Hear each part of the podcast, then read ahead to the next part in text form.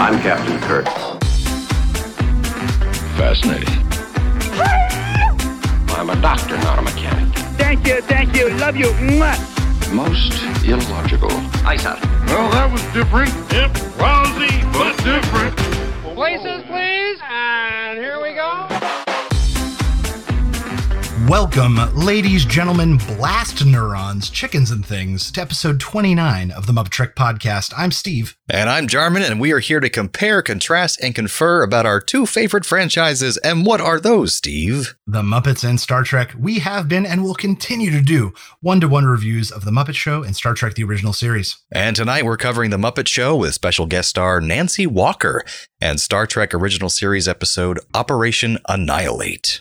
Before we get to those, Jarman, do we have any feedback? We sure do. Uh, this is long overdue. An email sent a while back from old time friend of the show and real life rocket scientist Ian Cohen. If you go back to our uh, Play on Nerds podcast, the main show on our feed, uh, we interviewed him a while back, and uh, he sent us an email just recently. He says, "Hey, Ooh. Jarman and Steve, I hope Hey, you two, Ian. I hope you two and your loved ones are doing well in these crazy times. Steve, congrats on welcoming little Dale. It's Daddy number two. It's a wild ride. Yay!" Confirmed. Confirmed. Uh, I've been meaning to send a note for a while because I still listen to the burgeoning Apon buffet of, bo- of podcasts re- religiously. I can read, I promise. I Unfortunately, it tends to be. I've been reading all day, so uh, it's a little rough. Unfortunately, it tends to be a while. It tends to be while I'm mowing the lawn or working on some household project. For example, building a new shed, finishing my basement, building a bed. That's all, all very impressive. And I always think of things I want to say or share it with you, but by the time the end of the day rolls around, when I can actually get to it, I can't because the kids have to go to bed or something else, or it's usually forgotten. But this time I made a point to do it. Anywho, that was just a long intro for me to say that I love all the new content, but still do love the old classic OG A Play on Nerds podcast too. I still highly recommend it and now Muppet Trek to friends when they ask for podcast recommendations. Thank you, Ian. We appreciate that. Um, I hope you two keep it up. I definitely appreciate the weekly cadence and would love to come back on for a future episode of something if you guys want to talk about space stuff, like octocopter missions to Titan, which sounds awesome, or planning new missions to Uranus and Neptune, which also sounds awesome, or DIYing stuff around the house. Hashtag nerds like to nerd nerds like tools too. Very nice. And thanks to work, I can assure Steve that I now have a fairly high quality headset with a microphone. It still pains me that the audio quality on my original Apon episode chagrined him so. All the it's best. It's one of my Ian. dark spots as well. It's one of your dark spots as well. Yes. So he's got we a had better an mic actual now. expert on. it. I couldn't understand half of it. Well, Ian, we'll have to have you come back on at some point. yeah, we can do, do a special Play on Nerds episode about space, you know? Well, I mean, we do a show that involves space basically every week uh, called Star Muppet Trek. where we talk about Muppet Muppets and Star Trek. And Uh, pigs in space. So maybe we can have him come on and comment on like the validity of the episode we're watching or something. That's true. that could be fun. A particularly sciencey episode of Star Trek, we'll have him on and talk about. There'll probably be some denser ones coming up. It'll happen. Oh, they're they're sure to be. Absolutely. So Not next. yeah. The next one's literally a fight, but you know, but yes, thanks so much, Ian, and we appreciate you still listening. And uh, don't worry about emailing too much, and we'll get back to you about being on the show at some point. So thanks for listening, man. It's awesome. Yeah. So Steve, tell us about who's in the Muppet Show this time around this week. well, this week we have Nancy Walker. Who is Uh, that? She's an actor, comedian, exactly. Actor, comedian, and later a director. She did small character arcs in shows all throughout the 60s and 70s, as well as directing for The Mary Tyler Moore Show and Rhoda, which starred Valerie Harper, a prior host of The Muppet Show. Mm. But what does our generation know her from? Maybe this episode of The Muppet Show and reruns at Nick at Nite.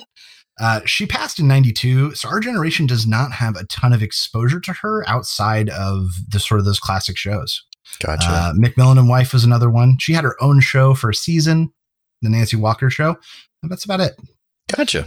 Yeah. So this week on the Muppet Show, on stage, uh, Fozzie introduces the show because Kermit's sick.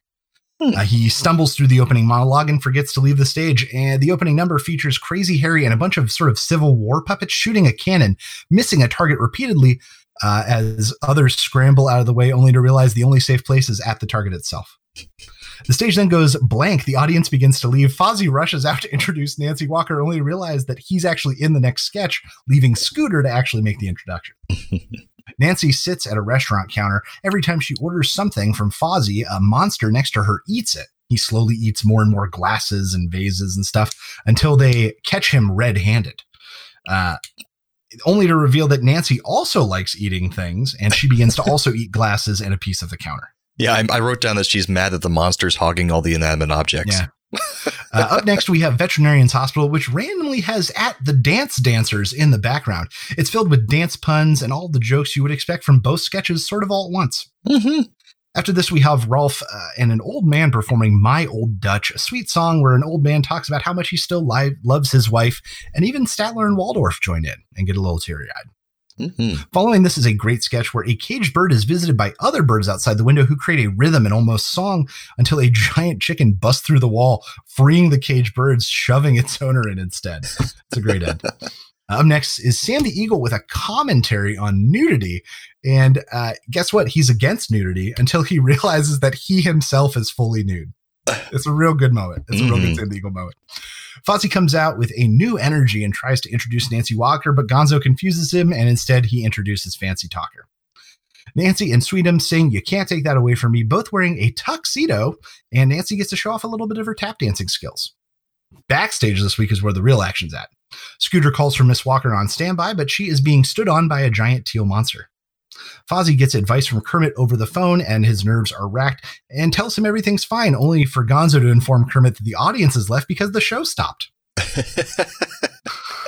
Gonzo then gets on the phone bragging about how well Fozzie's doing, but he spills the bean about the explos- explosions and how the audience just tried to leave. Fozzie cuts him off, leaving the phone for Miss Piggy to pick up. Uh, Rolf comes in to tell Piggy that Fozzie just accidentally introduced at the dance, but they're going out for uh, Veterinarian's Hospital, which so that's why they both happen at the same time. Mhm. Fozzie sulks backstage where Scooter informs him that the crew wants to quit. The lighting guy is the first guy he needs to talk to because the lights all go out. Fozzie goes to assure Nancy that the show is going fine. She gives him a hard time. This turns into a lovely backstage musical number called Pick Yourself Up. Uh, he feels better, but then she assures him that the show is really, really in trouble. Piggy then visits Nancy's dressing room. Kermit calls. Nancy tells him to drink a lot of liquids and that she's going to bring him some chicken soup, only to reveal that oh, he has swine flu. Bum, bum, bum. Piggy is not pleased by this joke and chops Kermit through the telephone. Fozzie sits moping further. He gets a note from Nancy Walker giving him f- some false courage because it turns out that Scooter actually wrote it. Finally, we come to the end of the show. Kermit shows up sick and apologizes uh, as he comes on stage. He fires Fozzie and then immediately rehires him and brings out Nancy Walker. Uh, she said that she had a wonderful time and even enjoyed working with, uh, oh, what's his name? The bear. And that is what we call the Muppet Show. Indeed. So, Jeremy, what did you think of this episode? I thought overall it was a very fun episode, and as I'm often as often the case, I'm very pleasantly surprised by these guest hosts that I'm I'm not aware of or have never seen them before. Um, I thought she was, you know, surprisingly, she's a great dancer, a good good singer. Uh, she was funny, um, especially a good dancer. Man, that whole that the scene with her and Sweetums dancing, I was really That's- impressed. That's clearly what she wanted to show off. Oh yeah, and she's got to be almost 60 years old in this episode. Um, and she was fantastic and she looks great and she was just right on, on on step and everything and so that was very impressive. You could tell she was bringing up the Sweetums dancer to make him at that good. Um but yeah, even her singing that that one song, um, I think it was with, the, one, Fozzie. the Fozzie one, the, the soft one. It was just Pick very yeah, very sweet, Yeah. soft voice, and it was very you know reassuring, very kind of a lower register voice, and it was I, I really appreciated it. Yeah, and that Um, kind of almost took the place of the talk spot this week, and was that nice? That's true. uh, sentimental almost moment that the, the show typically needs somewhere in it. I didn't think about that, but yeah, that really kind of was the talk spot since Kermit wasn't there. That really kind of was what that took the place of, and I liked it. And um, the only thing is the reason she doesn't take like a top spot because she doesn't have like that over the top charisma of someone like a John Cleese or a um, what's his face? I'm forgetting his And, name. and not only that, there are no super iconic moments in this episode, in my opinion. yeah, not necessarily. nothing, nothing grabbed me. Um, the way that some of the other episodes did, I felt that maybe she was underutilized. Um, in that, you know, what did we really see her in? A lot of backstage stuff, certainly. True. Like, what in the actual show did we see her in? she had the, the diner scene and then she The had the tap scene? dance You can't take away from me. That's Mhm. it. That was the only things in this show. That's the only thing she started. and I'd argue the So talk spot was basically kind of her third little thing that she had. Yeah, yeah, yeah, but it wasn't on stage, you know. Because Right. the way I break it down is all like, what what did the Muppet audience see, quote unquote, and then what's actually happening backstage. There wasn't a big Ethel Merman moment at the end, you know, that kind of thing. It never hit that that that pinnacle. I Yeah. think. and then maybe that's what I was missing. That's Uh, true. but she connected with the Muppets well, which is more than you can say for some hosts. Exactly. That's kind of like the litmus test for every host. It's like, do they connect with the Muppets well? Then it's going to be at least a decent episode. And this one, I think, surpassed decent and went to like a high middle category for me. And I love the Sam the Eagle on nudity. That was hilarious. um, I love that the vet, because the vet hospital and at the dance are typically just filled with puns, and then they mm-hmm. mix the puns together to make them medical and dance related, which I thought was really funny. That, that was a cute mix. Yeah, that was really cute. So it's as original too, mixing those things together. So they're they're already playing on their their tropes, which is kind of fun. So yeah, I think overall very solid episode. Oh, good. Let's talk a little bit about the music this episode. A Night Train, which is the song that was played to the cannon sketch, is an instrument instrumental that you'll recognize. Uh, and the original version was recorded in 1940 by Duke El- uh, Duke Ellington. Yeah, but it was made famous in the 60s when James Brown covered it and sped it up like almost two or three times the speed. Um, and it became like a dance break number for him Huh. in his show. It's Watch also it. It's kinda used weird. quite a bit for classical burlesque as well. That number, Oh, okay. yeah, because it's very saucy and sassy as well. Uh, My Old Dutch, it's a music hall and vaudeville song uh, from the turn of the century by a guy named Albert Chevalier. Hmm. He started as an actor, but he didn't like it. And then he became a burlesque com- comedian. Hey, Uh, and then he got moved to a big music hall stage because the sort of crass humor came into into fashion, so to speak. And he was one, so he was one of these early like crass humors at these nicer music hall stages. He did that for a while, but then suddenly every music hall had a crass humor guy, and he'd be kind of kind of another face in the crowd. Um, so he left that as well. And his final performance was in 1920 uh, when this song was turned into a straight play. My Hmm. old Dutch became a play. all these damn things are plays. It seems. Yeah, it's weird. It's weird. but who is that Uh, old Muppet that sings that song? I've never seen him before. Uh, he does another. I think he did a song in season one. I can't remember his name. It's like him Old and the guy. Phantom Muppet are the only British Muppets, I think.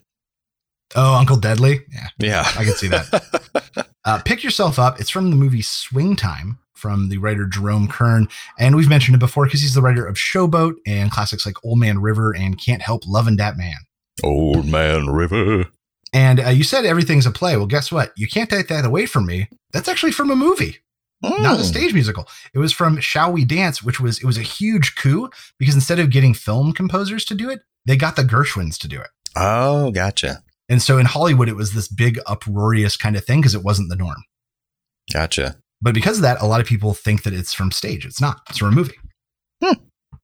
So, Darn, what did you think was the best Muppeteering moment this week? Oh, I have to say, hands down, the crazy bird segment. So, for those of you who can't see this episode or haven't seen it, just it's just a man sitting in his house, the bird singing in his bird cage, and the bird starts attracting birds to the window, but it's all the other bird muppets they have pretty much. And then Yeah. out of nowhere, as Steven said, a giant bird bursts through the wall like, like the high C guy. What's his name? The Kool Aid man. Kool-Aid Man. And then so, and then just picks up the man muppet and puts him in the cage and closes the cage on him. And then the man muppet comes back to life with a hand up. So it's like that whole thing must have been so hard to choreograph and was insane with busting down the wall. And so just that was my favorite muppet moment. Uh, I think I'm going to give it to uh, the veterinarian's hospital at the dance just because of the sheer m- number of puppeteers that That's were suddenly true. in there. Yeah. um, and moving and having to interact and come forward to take spotlight from the camera. And it, that was just very impressive. I didn't think about that. That's true. You have to always remember there's people underneath all those freaking puppets. That's right. There's a lot of hands, a lot of hands. A lot of smelly armpits. Oh, Um, I'm sure. so Jarman, tell us about this week's episode of the original series that we watched. So this is the last episode of the uh, series, uh, the season one of Star Trek: The Original Series. So this is kind of a little important thing here, but they didn't really do important finales back in the '60s. So this isn't really like a landmark episode of Star Trek by any means. Um, but we have the Enterprise tracking a path of apparent mass insanity that has affected several planets, uh, collapsing their civilizations. And it appears to be affecting planets in a straight line across the galaxy on the map, as Spock points out. And they are approaching one of the planets nearby, uh, one of the affected planets called Deneva. And this also happens to be where Kirk's brother Sam and his wife and child are stationed. We didn't know Kirk had a brother until now, but apparently he does. And when the Enterprise enters the system, they see a ship that is diving toward the local sun. And right before it disintegrates, they hear the pilot rant and rave and then say he is free. I'm free from this thing. So that's weird. And without any kind of protection from all the possible foreign bodies that could be on this planet or whatever is causing this insanity, they don't protect themselves at all. Spock, Bones, and Kirk go down with some meaningless crew and they beam down to Deneva to investigate, or Deneva, I should say. Um, a group of angry men immediately rush them as they land on the planet and they start attacking them. So the security detail stuns them and they fall over. And Bone dis- Bones discovers with his tricorder that they, even though they're knocked out, their brains are still in angry overdrive, basically. They're still like infuriated when they're knocked out. So they further search the planet and they find Kirk's brother's place. His brother Sam is already dead, uh, and his nephew is comatose, and his sister in law is acting crazy, and then she passes out. So Bones brings those two survivors back to the ship to examine them, and he finds that they are suffering much in the same way as those crazy men who attacked them, where they're just going crazy with anger and pain. So, after getting a painkiller from Bones, uh, Kirk's sister in law is able to talk just enough to tell them the, that horrible things are spreading from planet to planet, inhabiting people's bodies like body snatchers, uh, in order to make them build ships. And she can't say much more than that before she dies, which I thought was very rude of her. Uh, Kirk and Spock then go back to the planet to find these things that she was talking about, and they eventually find them. And they look, if correct me if I'm wrong, Steve, like flying gooey fried eggs. Would that be Yeah. accurate? Yeah. Something like that. There, there was something in another. Um, I wish I could remember what it was. There was something in another sci-fi film that was very re- reminiscent of something recent. Yeah, I can't think. I, I think I might know what you're thinking of. I don't know what it is. Kim. Yeah, But if you're like, in like a- the Blob, maybe kind of. If you're a fan of classic Doctor Who, though, that's also in the 60s and early 70s, it's a lot of that kind of special effects. So, yeah. But it appears that these flying fried eggs are resistant to phaser fire. So, um, before they can escape them, one attacks Spock and latches onto his back. And Kirk rips it off, but Spock still keels over in pain before he could do anything else.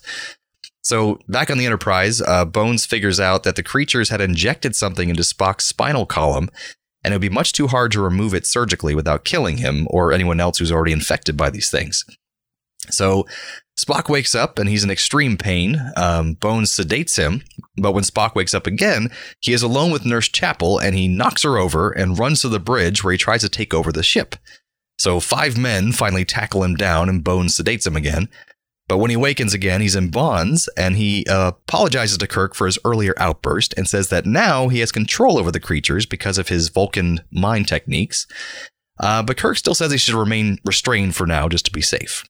Um, they leave him alone and he breaks free of his bonds, heads down to the transporter room, and tries to subdue Scotty and security so he can beam down to the planet.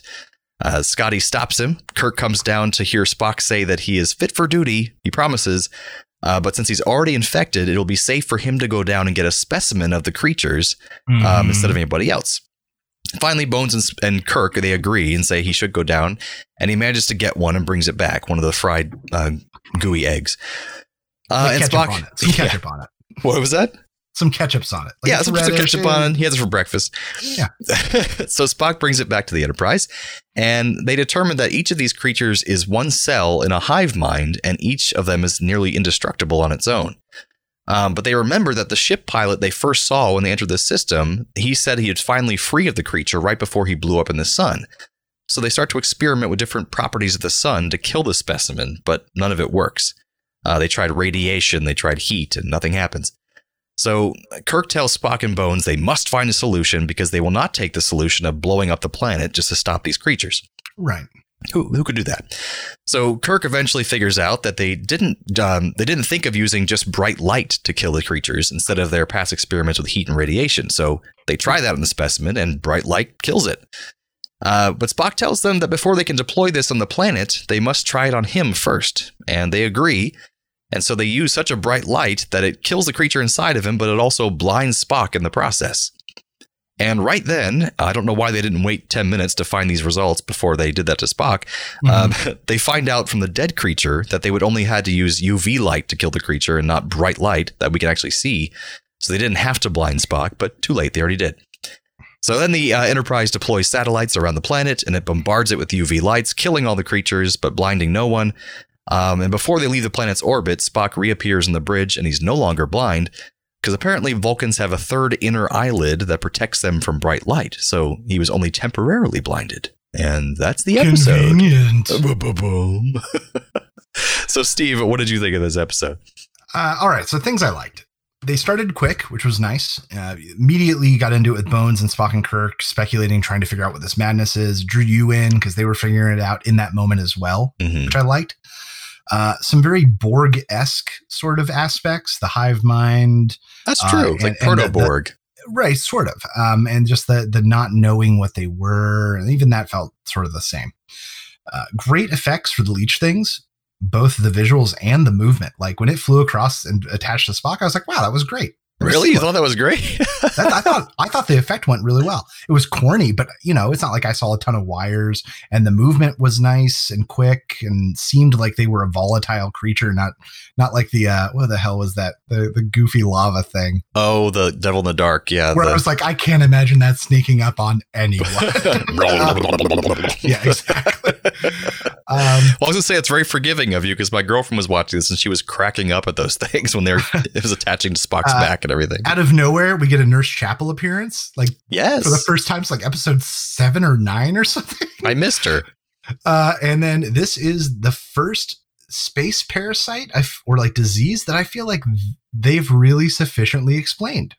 Okay, Like a lot of times they leave it up in the air as to what it does or what it can do. And this time I feel like because they were figuring it out, they were figuring it out and we got to figure it out too. because we had like Miri, that episode where everyone dies when they become an adult with that disease. Then we had like the salt vampire thing, which is, Right. but they didn't. Yeah, there's not a lot of explanation power going around there. Yeah, you just have to accept it. But in this case, they were actively discovering it. yeah. Uh, things I disliked that actress who screamed a lot and then like gave away exposition. It just wasn't well played, whether it was her, the director, whatever. I thought she did a good just- job. She was really, really selling. It was it. okay. She was really going for Um, the walls. and then there was about way probably about two thirds of the way through after Spock had been infected, but he'd regained control of himself. Where the entire plot felt like it didn't know what to do to move forward. Mm. Even with Spock going down to the planet, even when he came back up, like that was a great thing. He came back up and they got back on the ship, and then it felt once again like they didn't know how to move the plot forward. Gotcha. Moved a little slow. Um, yeah. So for an episode that had such great pace for the first two thirds, it really made me disappointed that it kind of dissipated in that last bit. Gotcha. Uh, but overall, I found this to be a very enjoyable episode. Yeah, it was. I don't remember being this entertaining, and it was actually really good, entertaining, solid episode. I thought too. Cool. Uh, yeah. So uh, you got some facts? I do. So some trivia for this episode, real quick. Uh, this is one of only two occasions in the original series which um, arguably contained profanity. So Dr. McCoy uses the expression "damnable logic," which likely was softened from "damn" to get approval by the networks.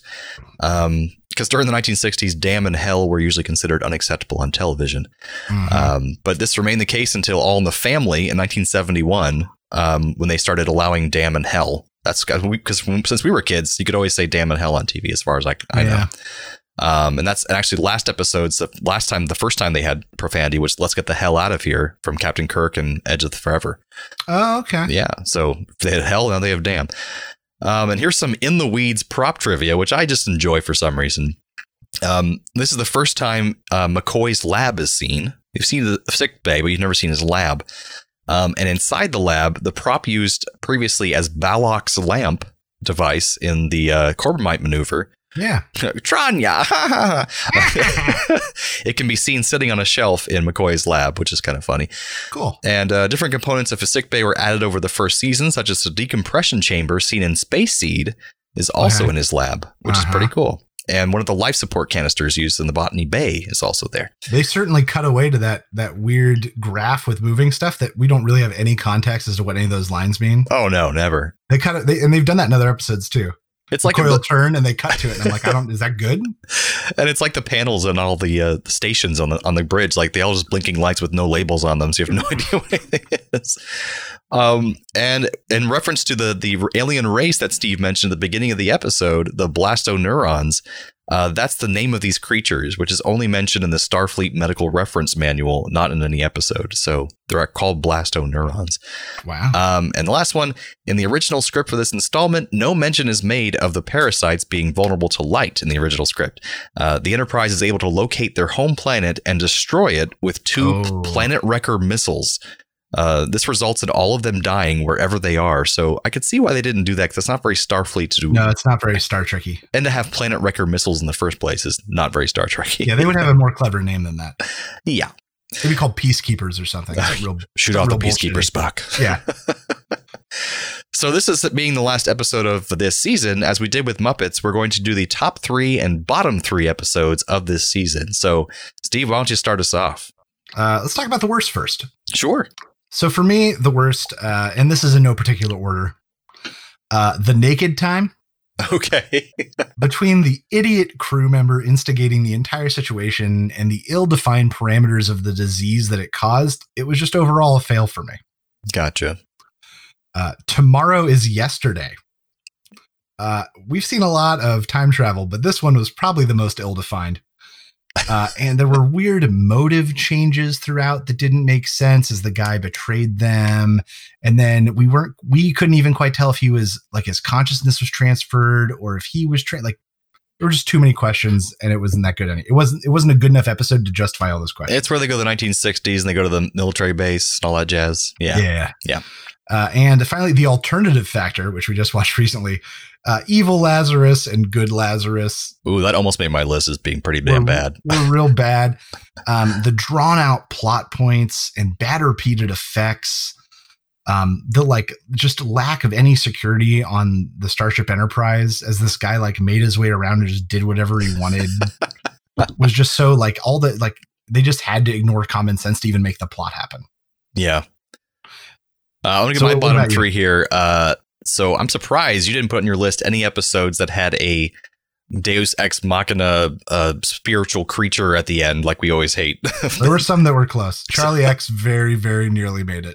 so Charlie X is on my bottom three uh, Okay. because on its own, not that terrible of an episode.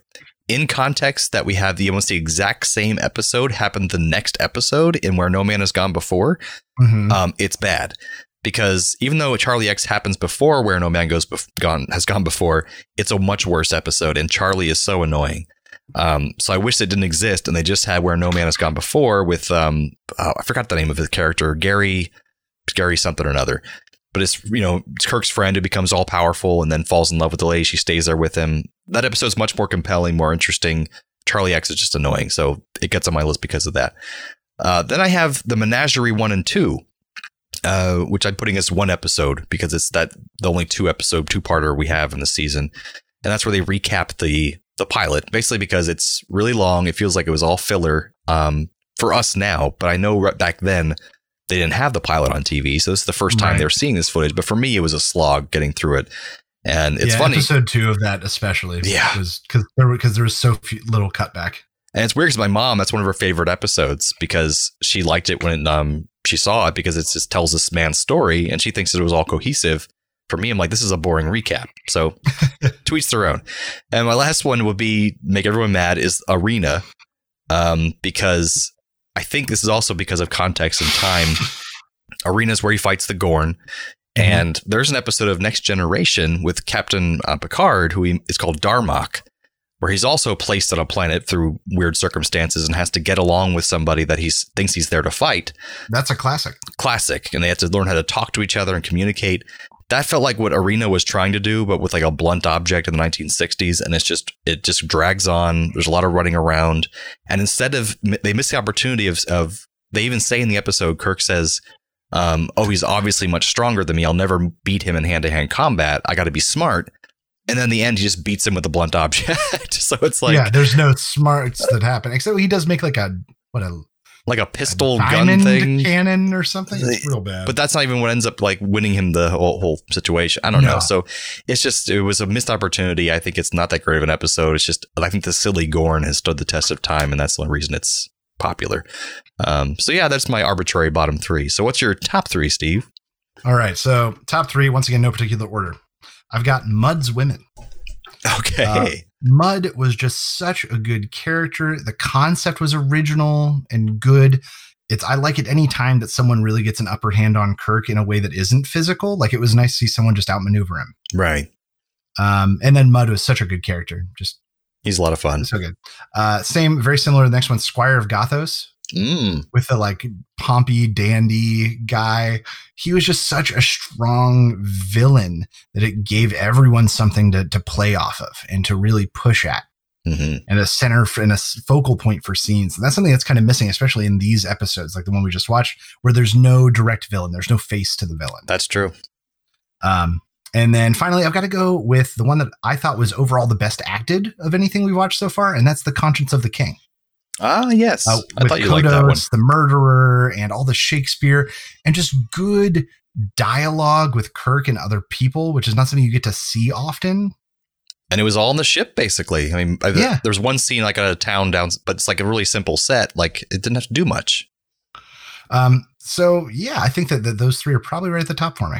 Well, I think Star Trek writers take note because uh, my three have a similar uh, theme in that there's a common, there's a, a central villain kind of at the, each one of them.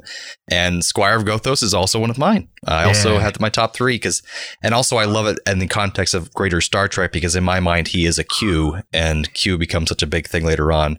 And in the books they do say that Gothos is in fact a, a, a baby Q basically, um, who's like, do you know anything about Q and everything with Next yeah, they're, they're like all powerful matter creation beings, and they're kind stuff, of like right? mischievous pan like beings kind of thing too so um but yeah I, just, I love that episode he's a great actor he goes on to play klingon later on and he's fantastic um but then I also have the Corbomite Maneuver because it's just a classic I've always loved. I love the Tranya and all that stuff, and it has it has my one of my favorite Kirk moments that I feel defines Kirk in the way I want to remember him is he comes up with this bluff of saying like, "Oh, well, obvi- we have this material on board that if you blow us up, it'll destroy you too. So go ahead, shoot us. We don't care.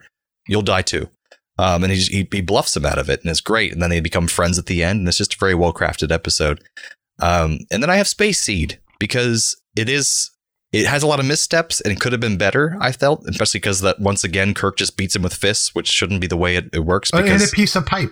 Don't Yeah. forget that. that shouldn't be the way it ended. But I think overall, it's just you can't beat Ricardo Montalban just chewing the scenery, and it's just against Kirk. It's it's wonderful. Uh, so yeah, those are my top three All for right. the season one. Well, good. Well, now we've made it all the way through season one and season two of the Muppet Show. We're on to season one of the Muppet Show, season one of the original series. I'm tired. Um, you got it. and now we're on to season two for both, and that's exciting. It is I exciting. think both shows uh, are going to evolve a little bit as we watch them. Just a little bit over time. Yeah, absolutely. So, what are our similarities this week for our two episodes? Both feature infections, the weird creatures, and Kermit with the swine flu. Oh, that's a good one. Um, I put just like we've never heard of Kirk's brother before, we've never seen this random British old Muppet before either. Uh, Spock is being controlled like a puppet, just like the puppets in the Muppet Show. well done. Uh, I put Nancy Walker tells Fozzie, but listen, that's just a song. Your song, your your show is in serious trouble. Uh, just like Spock may be covering up the pain, but that doesn't mean his body and mind isn't still in serious trouble. Mm. Some in both somebody shows up to do their job despite being ill. Spock and his infection, and Kermit showing up at the end. Very well played. Well played. I, I, that's pretty much all I have. Yeah, Oh God, what's that noise? Transporter malfunction. Transporter malfunction. So now it's part of the show where we transport one character from one episode to the other episode, and vice versa. So what you got for us, Steve? All right. So coming from Trek to the Muppets, I've got uh, bringing a bunch of those weird jellyfish things over and replace the one in the bird cage. Nice. And and just more and more of them gather at the window until they all swarm that guy and kill him. And just make that noise, whatever yeah, noise they're they're just making gurgling noises, but it's kind of like a cute pattern. It'd still be the same number, I think. pretty much. He still gets screwed at the end. That's right. Um, I put the monster in the diner scene with uh, Nancy Walker will replace one of the red shirts on the first away mission to this planet, Den- Den- Deneva, I think, Uh, because he can obviously eat anything. So he could just go around and eat all the flying gooey fried eggs and end the problem. And Yeah. uh, the rest of the inhabiting bodies of the colonists will be so scared they'll just jump out of their bodies and run away. Yeah. What's your second one? Uh, so uh, take Dr. Bob and uh, transport him over to take the place of McCoy because that's about how useful McCoy felt this week. Yeah, because in the end, Spock and Kirk are the ones who came up with the ways to beat these things. I feel like there's a lot of episodes where like McCoy's the doctor and he's the last one to figure it out. It's always Spock usually. yeah, it's always Spock. Um, that's obviously not really the case, but it feels like Spock outshines him. yeah, that's unfortunate. It's like Spock shouldn't be good at everything. Uh. Hmm. All right, well, I had a Spock should come over to replace Scooter. Uh, because Spock would be much better at being Fozzie's support while Kermit is gone, and he would have kept Gonzo away so he wouldn't screw up Fozzie's intros. And Spock would keep everything so organized there would be no way Fozzie could screw up. That's So, right. There you I agree go. with that. Just Yeah. like Kirk. Exactly. so that uh, brings us to the end of the episode 29 of the Muppet Trek podcast. Join us next time for episode 30 uh, with Muppet Show special guest Rich Little. An original series episode, Amok Time. So, from the lovers, the dreamers, and us. Live long and prosper, everyone. Thanks for listening to the Muppet Trek Podcast. Be sure to follow us on social media on Facebook and Twitter. Subscribe to us on Apple Podcasts, YouTube, Spotify, or your favorite podcast platform. This podcast has been brought to you by A Play on Nerds.